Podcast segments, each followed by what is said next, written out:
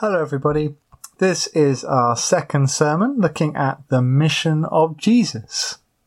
Today we're looking at Matthew chapter 8, verses 18 to 22. And the title is Calling Others to Follow.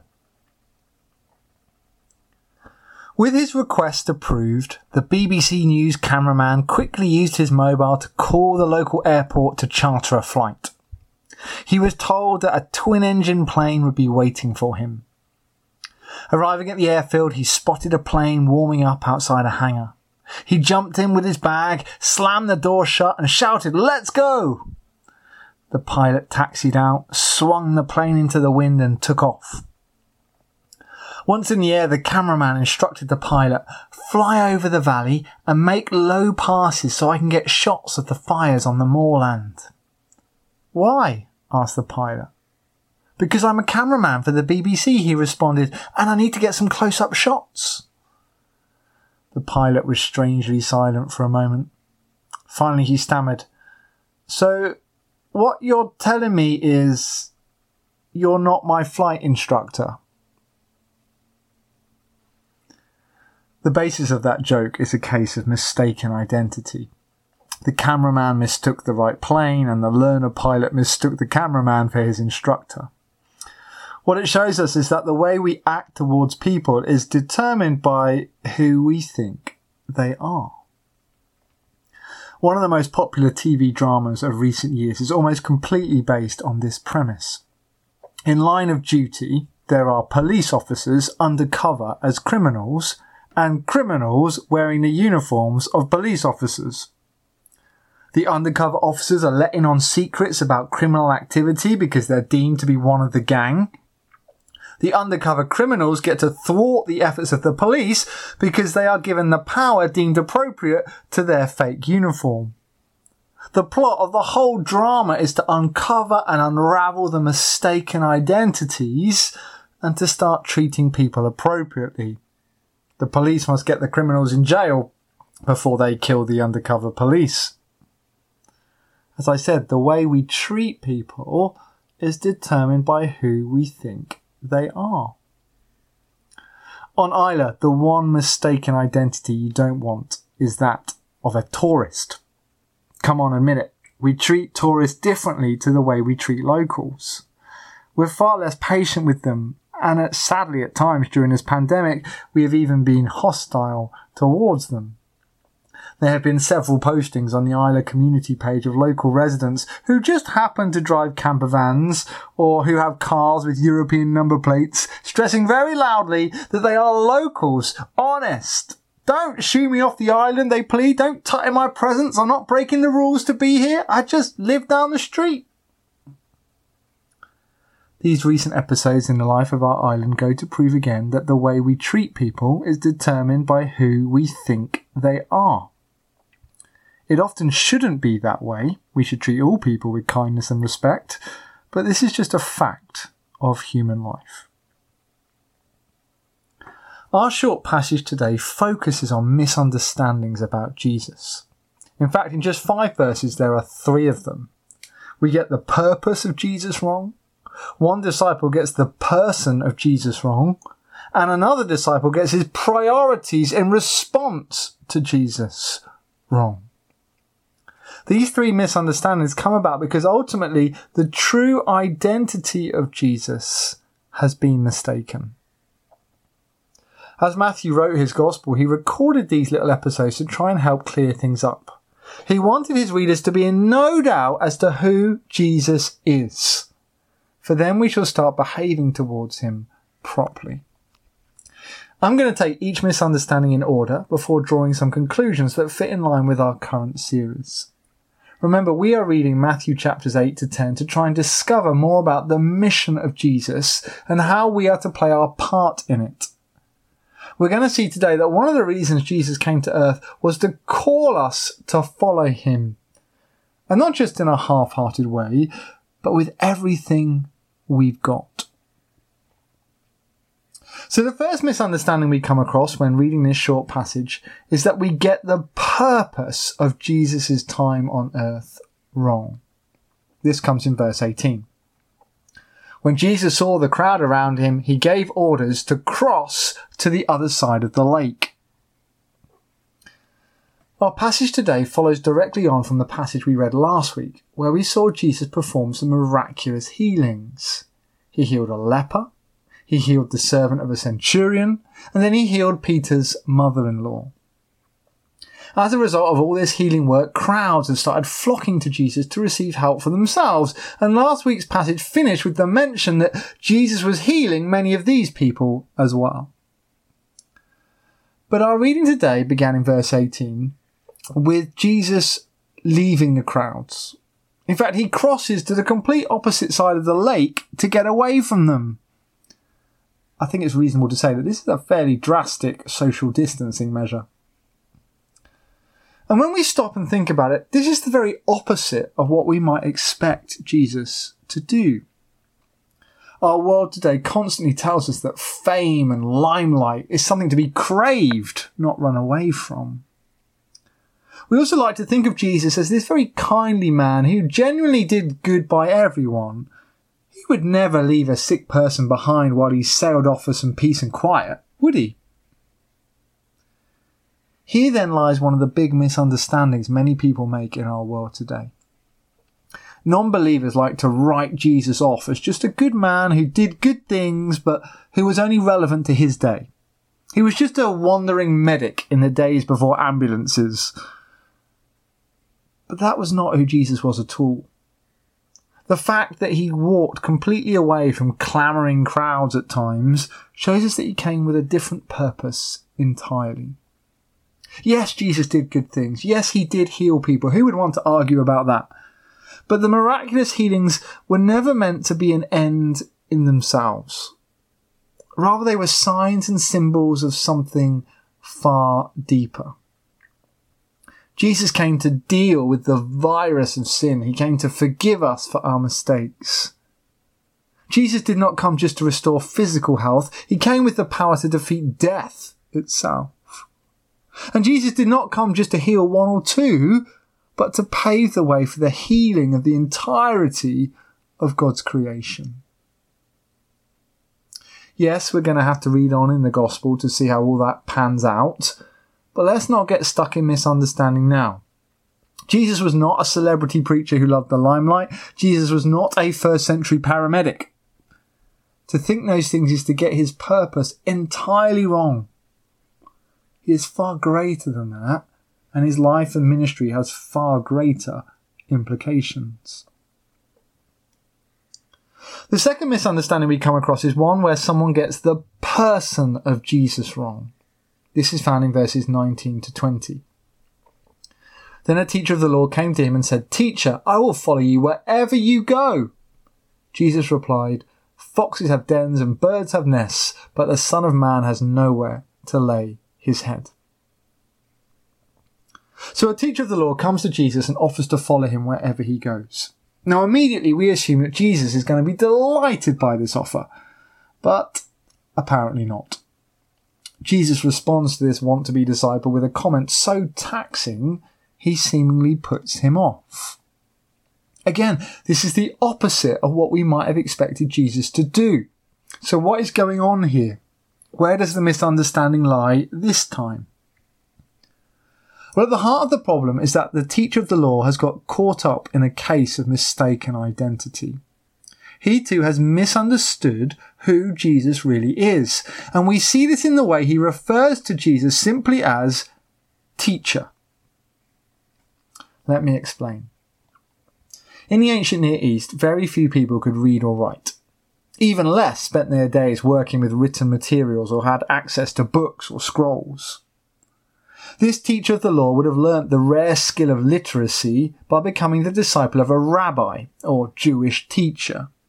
He would have followed the rabbi around until that rabbi had passed on to him everything he knew. A bit like a master with an apprentice. Now, the fact that this law teacher in our reading is looking to switch rabbis or move on to another one shows us that he's trying to better himself. He's trying to push his way up the career ladder. We can assume that he's been scouting around for the next master to attach himself to and has just come to the decision that Jesus might be the best on offer. I guess the process this law teacher has gone through is a little bit similar to the way our young people decide which university to go to. This law teacher hopes to eventually graduate from Jesus' classes with a prestigious place of honour among the religious establishment. Perhaps he'll be able to set up his own school or synagogue, maybe even have a few disciples of his own in a few years' time. When we know that this is what was likely to have been going through the law teacher's mind, we can begin to see how he has got the person of Jesus all wrong. And so, to open his eyes to this, Jesus is very forthright. This man will not graduate with a synagogue or a school from following his teaching. In fact, followers of Jesus will barely have a roof to put over their own heads.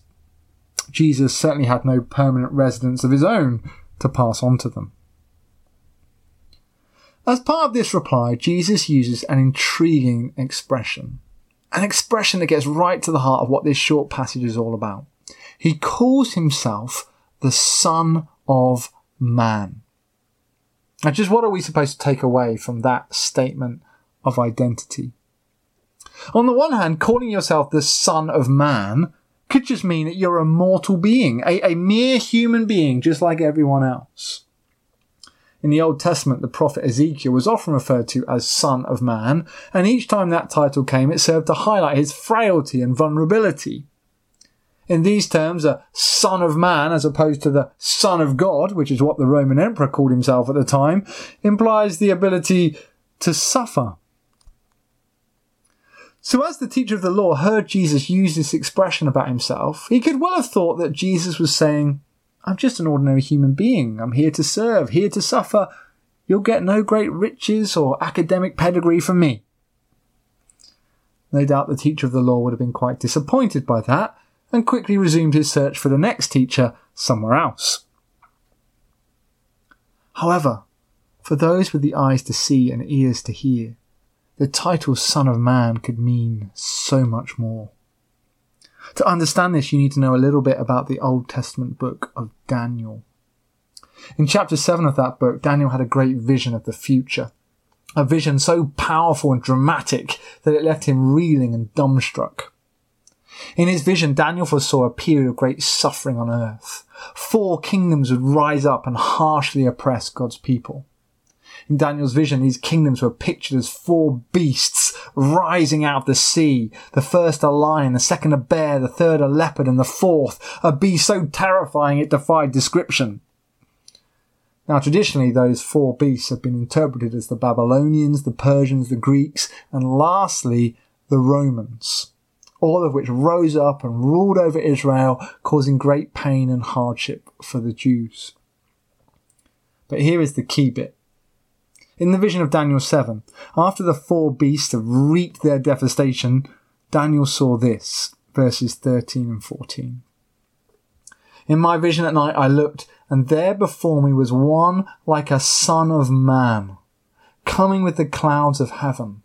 He approached the Ancient of Days and was led into his presence. He was given authority, glory, and sovereign power. All nations and peoples of every language worshipped him. His dominion is an everlasting dominion that will not pass away, and his kingdom is one that will never be destroyed. Yes, that's right. One like a son of man is brought up before God after his suffering at the hands of the false beast, Rome. He's vindicated for his faith and given power over all the peoples and nations. He's given an everlasting kingdom and all the peoples of the world fall down to worship him. In that moment, the son of man becomes the king of kings. As Christians, we need to know that the son of man was Jesus' favourite title for himself because it really summed up who he was and the purpose of his life. Jesus had come to suffer on behalf of all God's people. He would take the full violence, the full force of the evil kingdoms of this world onto himself and die under its load. But after his death, he would be raised to his Father and given an eternal kingdom. The title Son of Man then speaks of Jesus' real humanity and his real divinity, his death, his resurrection, his ascension to glory and his eternal reign. When Jesus uses this title, he is declaring that he is the one that all the prophecies of old pointed towards. But, and it's a big but, you would only see this if you took the time to look and reflect. If you impatiently dismiss Jesus as just an ordinary son of man, a first century paramedic or celebrity preacher, you're gonna miss out. The teacher of the law in our passage had reduced Jesus to just a wise teacher, the equivalent of one of our university professors. Jesus' harsh words to him in response are a challenge to help push him deeper. For when you come to see Jesus as the Son of Man in Daniel's vision, you're no longer concerned about your future career success or whether you have a nice house. Instead, you begin anticipating the eternal kingdom of God and setting out to give Jesus the honor he is due by following him with your whole life. Remember, who we think a person is determines how we treat them. We must not get the identity of Jesus wrong like the teacher of the law did. This then leads us on to the third and last misunderstanding in our passage. This time, another potential disciple of Jesus gets his priorities wrong, and this is found in verses 21 and 22. Another disciple said to him, Lord, first let me go and bury my father. But Jesus told him, Follow me and let the dead bury their own dead. I wonder what it would take to get you to break your daily routine. I'm such a creature of habit myself. I get up, I run, I shower, and I eat breakfast. I do my devotions, I learn my Gaelic, I start work. I do the same thing every single day. If I think I'm going to have a busy day, I just start my routine earlier by getting up earlier. What would it take to stop you doing whatever you usually do? Be it shaving, cleaning your teeth, reading a newspaper, whatever. Probably the one thing for most of us would be a family bereavement. Even I, with my rigid routine, if I heard that a loved one was unwell or near to death, I would throw on some clothes and rush out the door without second thought. Everything else would be ignored. In the ancient Near East, the Jews had a routine. Every day started with the reciting of a prayer, the Shema. Hear, O Israel, the Lord our God, the Lord is one. And it goes on. It's a beautiful prayer, which Jews today still say every day and see as the most important thing that they do. Well, in the first century, Jewish rabbis taught that if a family bereavement came along, that was to be seen as even more important than saying the Shema. On that day, you could forget the prayer and rush out to attend the funeral. Now, why have I told you this? Well, when you know that context, you can see that what Jesus says to the disciple in these verses is one of the most shocking things he says anywhere in the gospel. Another want to be disciple comes up to Jesus and effectively says, I do want to follow you, but just let me bury my father first. He said this expecting it to be seen as a hundred percent legitimate excuse. But Jesus is having none of it. He turns and says, follow me and let the dead bury their own dead. Wow. Just what is going on here? Well, over the years, many commentators have tried to guess. The most common suggestion is that this man is stalling. Maybe his father has not even died yet. Maybe he's in perfectly good health. Maybe this disciple just wants to delay making a commitment, and this was the best excuse he could come up with to stay behind. That sounds very plausible to me. But we have to be honest and say we just don't know if that was the case. The Bible simply doesn't say. Perhaps Matthew didn't want us to try and make excuses for Jesus, rather, he wanted us just to be hit by the force of what he said. Whatever was going on, Jesus knew what this man needed to hear. And in that moment, he needed to hear a challenge about his priorities. Jesus wanted him to see that anything that got in the way of unqualified commitment to him had to be set aside. What we learn from this brief encounter then is that there is an urgency about the decision to follow Jesus. We need to make that decision before it's too late. if we keep putting it off, in the end, we'll never make it. Matthew wants us to hold everything we've learned from these few verses together. The urgency required in our response to Jesus comes from us truly seeing who he is. Jesus is the Son of Man who one day will rule over all creation. This urgency comes from seeing the purpose of Jesus' life. He's come to forgive sin, defeat death, and heal creation. He's come to offer us the essential things we need in life. What possibly could be more important than that? We say again, the way we treat people is determined by who we think they are. When we understand Jesus as the Lord and Saviour of the world, nothing will come in the way of us seeking to worship Him and follow Him with our lives. So to conclude, this short passage comes as part of our series looking at Matthew chapters 8 to 10. We're trying to work out what the mission of Jesus is and how we join in with it today. To help us, we're asking three questions of each passage we come across. And today those answers are clear. First, who is Jesus? He is the Son of Man. Second, what was Jesus' mission? He came to suffer on behalf of the world so ultimately he could save it save it from sin, death, and all our damage. And third, how are we to respond? Well, we are to offer Jesus urgent and costly obedience. We're to follow him in every part of our lives and with everything we have. When we see the true identity of Jesus, we will recognize that he deserves our very best, starting right now.